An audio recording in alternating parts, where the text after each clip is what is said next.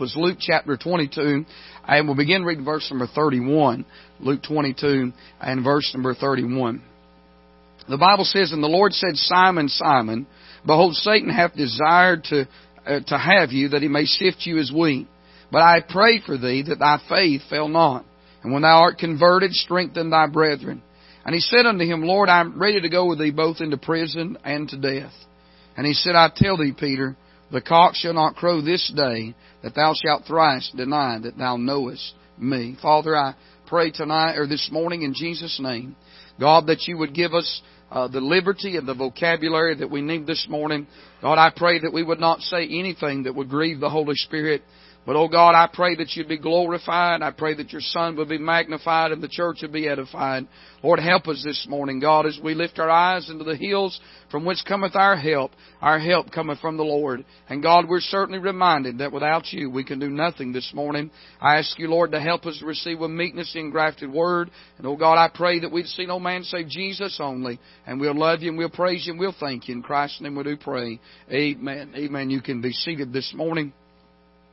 I want to draw your attention to verse number 32 here in just a moment. But when you think about this text, you're, uh, you're, as I'm sure, uh, well, uh, well familiar with what is taking place here uh, in Luke 22, as the preacher has already mentioned this morning, and I'm sure many of you preachers have preached from this text a lot of times. But when you come to verse number 31, I want you to notice three people in this verse here. I see the Savior first of all, as the Bible says, and the Lord said. And any time that Jesus begins begins to speak, or anytime that he has something that he wants to say, I think that would be a matter of importance. Amen? And so there is the Savior here, and then there is Simon, as Jesus calls his name, not once, but he calls it twice, as he said, Simon, Simon. That tells me that what Jesus has to say to Simon is very important in Simon's life. Amen? He really wants Simon's attention in what he has to say. And so there is the Savior, and then there is is Simon, but then also we notice there is Satan. Amen. And any time that the Lord has something urgent that He wants to say to one of His servants, you can rest assured the servant may not always be listening, but the ears of hell are always pointed toward whatever heaven would have to say to us this morning. And so Jesus is wanting to have a conversation with Simon here. And in this conversation, uh, there's three things that Jesus wants to uh, talk to Simon about, and one of them is what I would like to preach on this morning. First of all, we notice in verse 31 that the first thing that Jesus does in this conversation is that he points out his foe. Amen. As he said, Simon, Simon, behold, Satan hath desired to have you that he may sift you as wheat. Amen. And so Jesus wants Simon to be aware of who his foe is. Amen. Now his foe is not the brethren. Somebody say amen. It's not those that he is serving with. Uh, and when you take the disciples and you put them together, they were from all different types of walk of life. Uh, uh, they had all different types of personalities and they were different individuals as we all are. But we know that we wrestle not against flesh and blood, but against principalities and powers. Amen. And so our enemy tonight or this morning is not each other, but the enemy is Satan. Amen. And Jesus is always clear about that. And he tells him, he said, Satan desires to have you that he may sift you as wheat. You know, I got to think about that one day and I thought, why in the world would God even allow His children to be sifted? Amen. Nobody in the Old Testament was more sifted probably than Job. And nobody in the New Testament was more sifted probably than Peter. Amen. And these two men, when you think about their lives, they are different. Job was a very godly man as well as Peter, but we know that Job uh, was one that didn't have a Bible, didn't have a preacher, didn't have a church, but he lived for God. Amen. He feared God and eschewed evil, and he went through the great trials of affliction. Why would God even allow that? I think one of the reasons God would allow that is for this sake here in verse number 31, and that's to silence the devil. Amen. You remember after Job got uh, uh, sifted and everything that he went through there in chapter 1, and when he sat down in those ashes, remember what uh, uh, Satan told God? He said, if you take all these things away from Job, he said, what he's going to do is curse you to your face. Amen? But when Job sat down in the ashes, I'm sure the devil sat down with him, and he was waiting to hear Job uh, uh, say something against God. He was also waiting for Job to probably brag on the devil like a lot of people do and say, well, you know, the devil's really given me a hard time. But what's amazing in that text is that Job never even mentions the devil's name. Amen. He don't say anything about the devil, but he says three times, uh, he said, the Lord giveth and the Lord taketh away and blessed be the name uh, of the Lord. Amen. I kind of think Satan just slithered off somewheres uh, because he got tired of hearing Job talk about God and not about him. Amen. And so he allows him to be sifted to silence the devil. And then because oftentimes uh, those that have, have suffered are oftentimes the greatest sympathizers. Amen. I think that's why we're sifted. It's so that we know how to sympathize with others. Like somebody already said, this brother said this morning when he got to talking about somebody else going through a hard time, he was glad to know that he wasn't the only one. And I say amen to that, don't you? And so there's re, and then to subtract chaff out of our life. But he wants to point out his foe. The second thing he says here in verse number 32 that he wants to talk to Peter about is that he wants him to know that he's prayed for his faith. He prays for the faith of Peter. And then finally, this being our thought this morning, verse 33 in this conversation, he not only points out his foe and prays for his faith, but he predicts his failure. Because what's startling about this conversation is that Jesus has just said two very important things. He has pointed out the foe. He has talked about, he wants to talk to him in verse number uh, 32 about the two most important things in the Christian life, and that's prayer and faith. Amen. But it's like Peter's not even really paying that much attention. He's not really listening. He says, look what he said in verse 33. He interrupts Jesus in this conversation and he said, Lord, I'm ready to go with thee both into prison and to death. I mean, if Jesus just told you that the devil's after you, he wants to sift you, but I pray for you that your faith would fail not. And then Peter says, Lord, I know the devil's after me. I know he's on my trail, but let me just, Lord, I'm ready to go to prison and death. You know what? Those are pretty, that's some pretty bold statements, isn't it? And when you think about this, the only one that really knows whether or not we're ready tonight or this morning is Jesus. And in that conversation, he said, I'm ready to go. I thought about when I first got called to preach, you know, you go out and you, you study, you pray, you labor, you know, for that, you remember that first sermon that was a disaster, I'm sure, like mine. You get up and, and you've labored and cried and you prayed and you got 17 pages of notes and, and you preach about two minutes, amen? And you sit down and, and you don't remember what you said and it probably wasn't even right, you know what I'm saying? I mean, listen, uh, uh, but you know, then a little later down the road you preach and, and God blesses you a little bit and you know what? All of a sudden you think you're Billy Sunday and you're ready to go. Amen. But you're not ready to go. It's like teenagers when they get their driver license. Amen. You know what they want after their license? They want your keys to your car. Amen. They think they're ready to go. Peter thought he was ready to go. I'm ready to go to prison and to death. And Jesus shocks every one of them by predicting the failure of Peter. He says in verse number 34, he says, I tell thee, Peter, the cock shall not crow this day. Now, how would you like to get out of bed in the morning and say, God, I'm ready to serve you with all my heart. I'm ready to give you every, God, I'm going to die on the battlefield. I'm going to serve you. Lord, I'm going to live uh, for God until my dying breath. And God say, you're going to fail me today. I can see the brethren kind of back up off Peter a little bit. Today, he's going to fail. And it gets worse in that verse there. He said, not only are you going to fail me today, he said, but you're going to fail me three times today. I can see him take another step away from Peter. You know how the brethren are. I'm sure y'all are not that way, but you know all them others are. Well, I'm glad God don't work on a three strike system. Amen. Peter don't just fail one time. He don't just fail two times. But three times in the same day, he fails God. And then he tells him, it gets even worse in verse 34. He says, You're not just going to fail me today and three times, but you're going to fail me terribly. You're going to do the worst thing that a Christian can do. You're going to deny me. Now, if we was to hear that some preacher in this group was out drinking today, that would be terrible, wouldn't it? It'd be awful. I'll tell you the worst thing that anybody can do is deny Jesus Christ. Peter didn't just deny him once, twice, three times in the same day. What really gets my attention is verse 32. And it's what I want to preach on. Jesus tells him, He says, Hi, but I've prayed for thee. And I've prayed that thy faith would fail not. I want to preach just a few minutes on the faith of a failure. The faith of a failure. Because Jesus or Peter is an absolute failure in this text. And I know we live in a day when we hear so much about success, don't we? Social media has brought in a, a false success.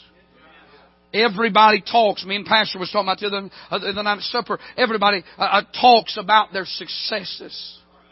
Nobody gets on there and talks about their failures.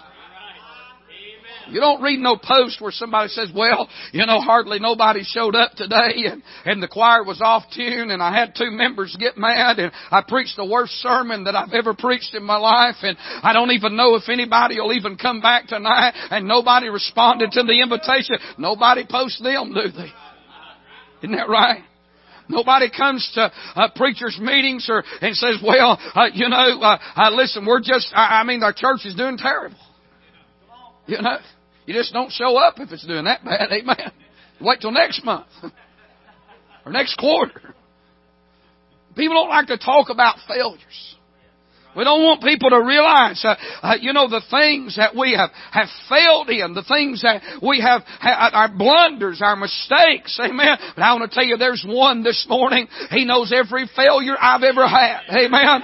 And I want to tell you, God is not impressed with our successes, and thank God He don't throw us away because of our failures. Amen. I'm going to tell you, life this morning and ministry and serving God, it's not about how successful you are or how successful I can be, and it's not about thank God all the failures. Uh, if it was, I wouldn't be in it. Amen. I mean that hurts our ego this morning. It hurts my ego, uh, but I'm telling you, I just have to confess. Uh, I probably got a, they know probably to it. I got more failures than I do successes. There's more times I've let him down. Amen. God don't bless us based on merit. He blesses us based on mercy. He ain't never done anything for me because I deserved it. He ain't never done anything for me because I earned it. He's never done anything for me because I accomplished it. I can raise my hand and say He sure has blessed me a lot of times because His mercies are new every morning. He, I'm a failure, but He is such a success. And when I can't, He can. And when I ain't, He is. And when I won't, He will. And when I'm not, He is. I'm just talking about He is a, a faithful God that never fails. Amen. And this is what amazes me about this text is that Jesus don't even pray about his failure. He don't even want to talk about Peter's failure. We talk more about Peter's failure than Jesus talked about Peter's failure. Now don't think that he won't deal with his failure because he will. You know the day comes in John 21 on the morning when he's on the shore and they, they sit down by the, the shore and the fishes and bread are there and then Jesus wants to talk about his failure. But doesn't he do it in a gentle way? Amen. I think so many times, and I understand people can disqualify themselves from the ministry. I hope you know I'm not talking about things of that nature, but what I'm saying is this morning is that we all have failures, but God is interested in our faith more than He is our failures. And I think about this. There's three things I want you to see in verse 32, and I'll be done about the faith of a failure. Number one, I want you to see here that the faith of a failure, it must be prayed for. Jesus says, But I have prayed for thee. Jesus wants Peter to know that I prayed for you, Peter. But I've not just prayed for you generally, but I have prayed for something in particular in your life. I've prayed for your faith. Now think about the prayer life of Jesus. Anything and everything that Jesus ever prayed for, God answered. Isn't that right? He never asked the Father for anything that what the Father didn't grant. And if you consider that this morning, you think about here is Peter, and Jesus knows that Satan's fixing to come today. He knows that Peter's going to fail today, and Jesus has the ability to pray a lot of things in Peter's life that he could pray that would make Peter a success, but he doesn't do that. For instance, he could have prayed that Satan would just be out of Peter's pathway. He could have prayed the devil off of, uh, of Peter, uh, but he doesn't do that. I mean, I'll be honest with you, there's some times I pray, God, that would you keep the devil off of so and so? Would you get the devil out of so and so's life? Would you keep him from coming in? I don't think that's a wrong prayer, but in the life of Peter, he does not pray that. He allows Satan to come in his life. Now, if I'd have been Jesus, I'd have prayed, Lord, keep the devil away from Peter today because he's not having a good day. He thinks he's one thing, in essence, he's really another. That's true about all of us. He's not the man he thinks he is. He's not the preacher he thinks he is. He's not as near as ready as he thinks he is for what he's about to face. I would have just said, Lord, remove him. He don't even pray that. If nothing else, I would have prayed this for Peter. I've prayed this for other people. I'm sure you have too. God, would you let Peter succeed? Would you let Satan lose and would you let Peter win? Would you let Peter stand tall and stand, stand strong? And in that hour of decision, that hour of darkness, would you allow Peter to, to be the man that he's supposed to be? Lord, I know he's not as ready as he thinks he is, but God, would you give him that strength? Don't you think if Jesus would have prayed either of those prayers, God would have answered them? But he doesn't, he just lets him fail. He's not even praying about his failure. He's praying about his faith. I want to tell you this morning, I know men, and I'm sure you do too. Their success has been their demise. The failure of their success is what's destroyed them. Their greatest failure is their accomplishments, their accolades. It's become their testament, their trophies. They pride themselves in them. And I want to thank God for everything. I, am not priding in failure this morning. I hope you know that. I don't want to fail. I want to succeed. I think you want to succeed. I don't want to get to the end of life and not accomplish anything for God. I want to accomplish some things for God. But I'm telling you this morning that when Jesus prays, uh, He's not praying for our failure. He's not praying for our, about our success. He's not even praying Satan out of our way. He's praying about our faith because the faith of of a failure must be prayed for. Jesus was more interested in Peter's faith than anything else. I'm going to tell you, he's more interested in our faith. You know, this morning, we have a way of measuring life, our ministries, by successes and failures. I'll tell you what really defines us as a, as a, as a preacher, as a Christian, whatever, however we want to claim it today, is how do we respond in both of those categories. When we succeed, do we feel wonderful? Or we're just going operating in faith, knowing that it was God that did it. And when we fail, do we hold our head up and go on? And know that it's all in the plan. And I'm not a Calvinist. Please don't think that. No, there's not even one inch of Calvinism in me. Amen. Amen. But I do believe in the providential hand of God. I believe God is sovereign, that in spite of me, not because of me, but in spite of me, He's able to do what I cannot do. And if anything gets done, He'll have to do it. He'll have to give the ability. But I'm going to tell you this morning, I cannot promise you. I, listen, my wife, I know she prays for me every day. I pray for her. And there's some people that, that I know they pray for me. I know my children pray for me. My church prays for me. I'm sure you could say that same thing. Your spouse prays for you. Your children pray for you. I'm sure you could say that your church prays for you. But you know what? I can't promise you that at whatever time it is right now, that they have prayed for me. There's no guarantee. Something could have happened.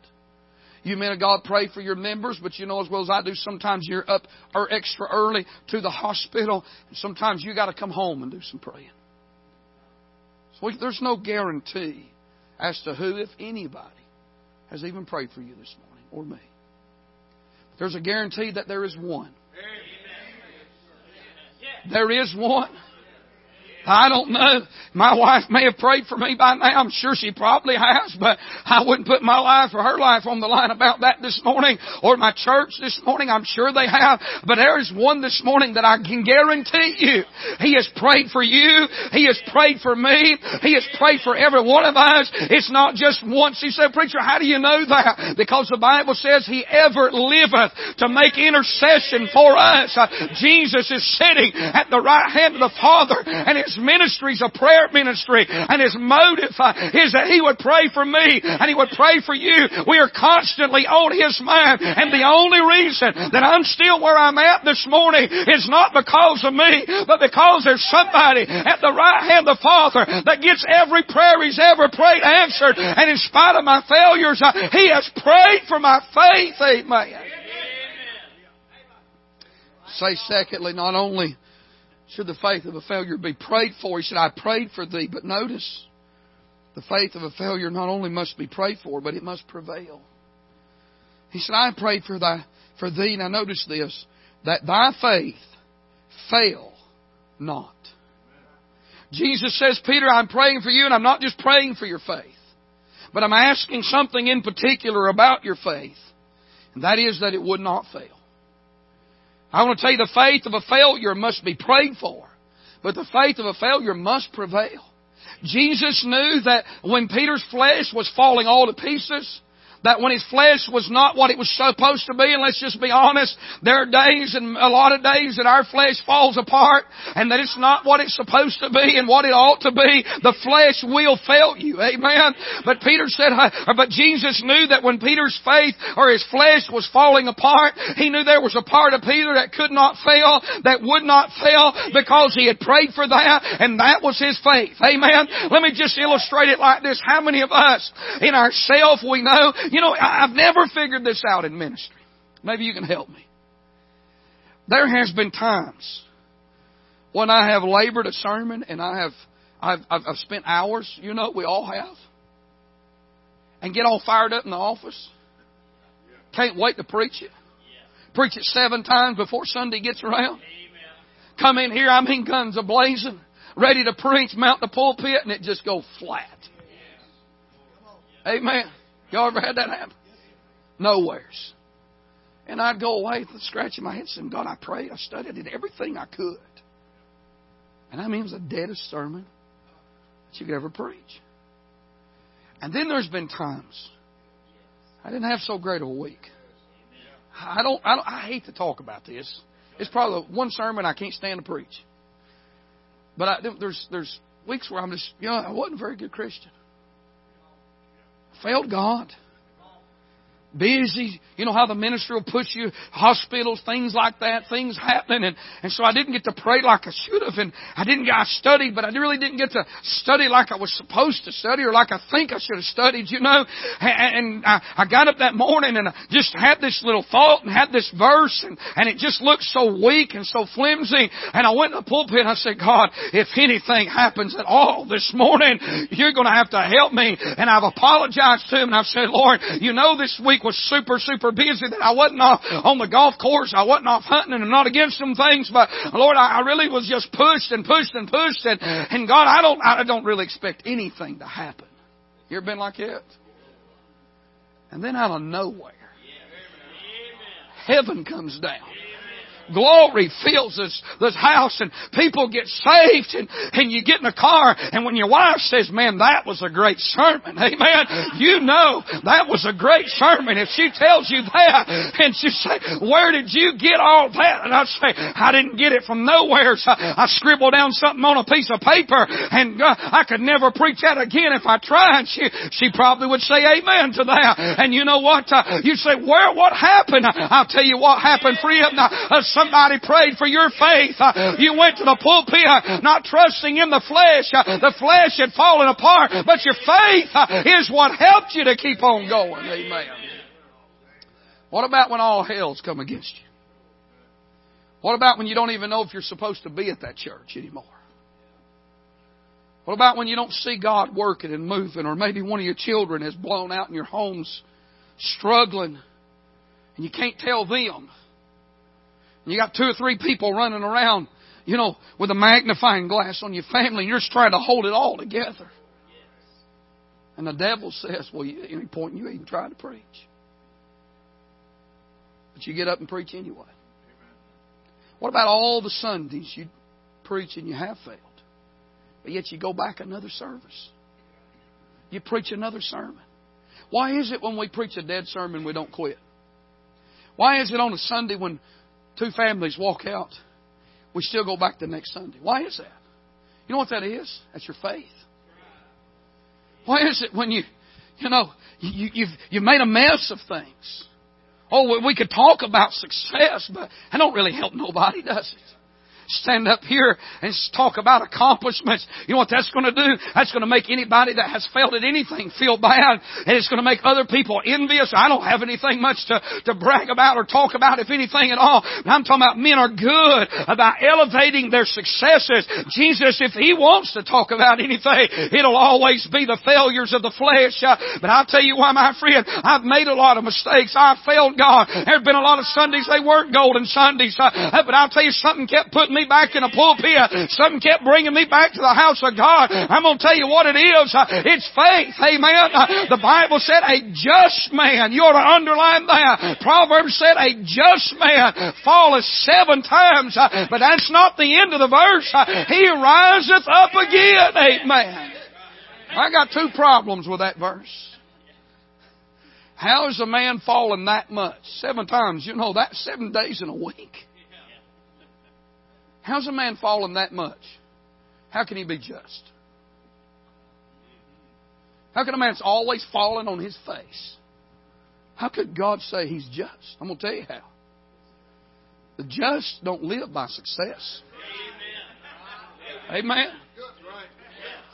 Just don't live by accomplishments and popularity and all the things that's attached to the ministry that's sucking the life out of it today. I'm going to tell you, the just only live one way, and it's the only way we've ever been able to live, and the just live by faith. Amen. I'm going to tell you what gets that old boy up when he falls again and again and again. It's that faith that Jesus has prayed for, though his flesh has fallen, and we know it's not the last time he's failed, but he's going to get right back up again. Amen. Ask you a question. We're ending, uh, getting close to the end of this year. If I was to take a poll this morning and ask around this room, how many people in this room would raise their hand and say, I've not faced the devil in 2019? I doubt that any hand would go up. If I was asked around this room, how many people this morning in this room has lived 2019 and you've not failed God this year? Not one hand's going to be raised. If they did, we knew they're lying. Now, right? Then why are you still here?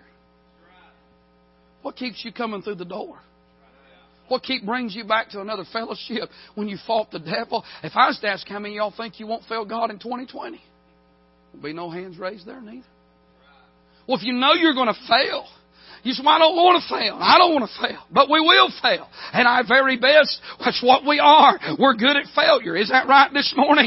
We're just good failures. We're not good at a lot of things, but we're good at failures. You say, well, if you if you're going to fail God again and again, then why do you just keep on doing it? I just you, I can't really put it all into words, uh, but it doesn't matter how much I fall on my face. Uh, it doesn't matter how many bad sermons I preach. Uh, it doesn't matter how many times I fail. There's something on the inside that keeps pushing, that just says go on another mile, sing one more song, preach one more sermon, knock on one more door, pass out one more track, give it one more shot. I tell you what that is. That's not me, but that's somebody up there that has prayed for my faith. And although my flesh may fall apart, my faith just keeps on going. Amen. Must be prayed for. It must prevail. Then let me give you this last thought. We're through.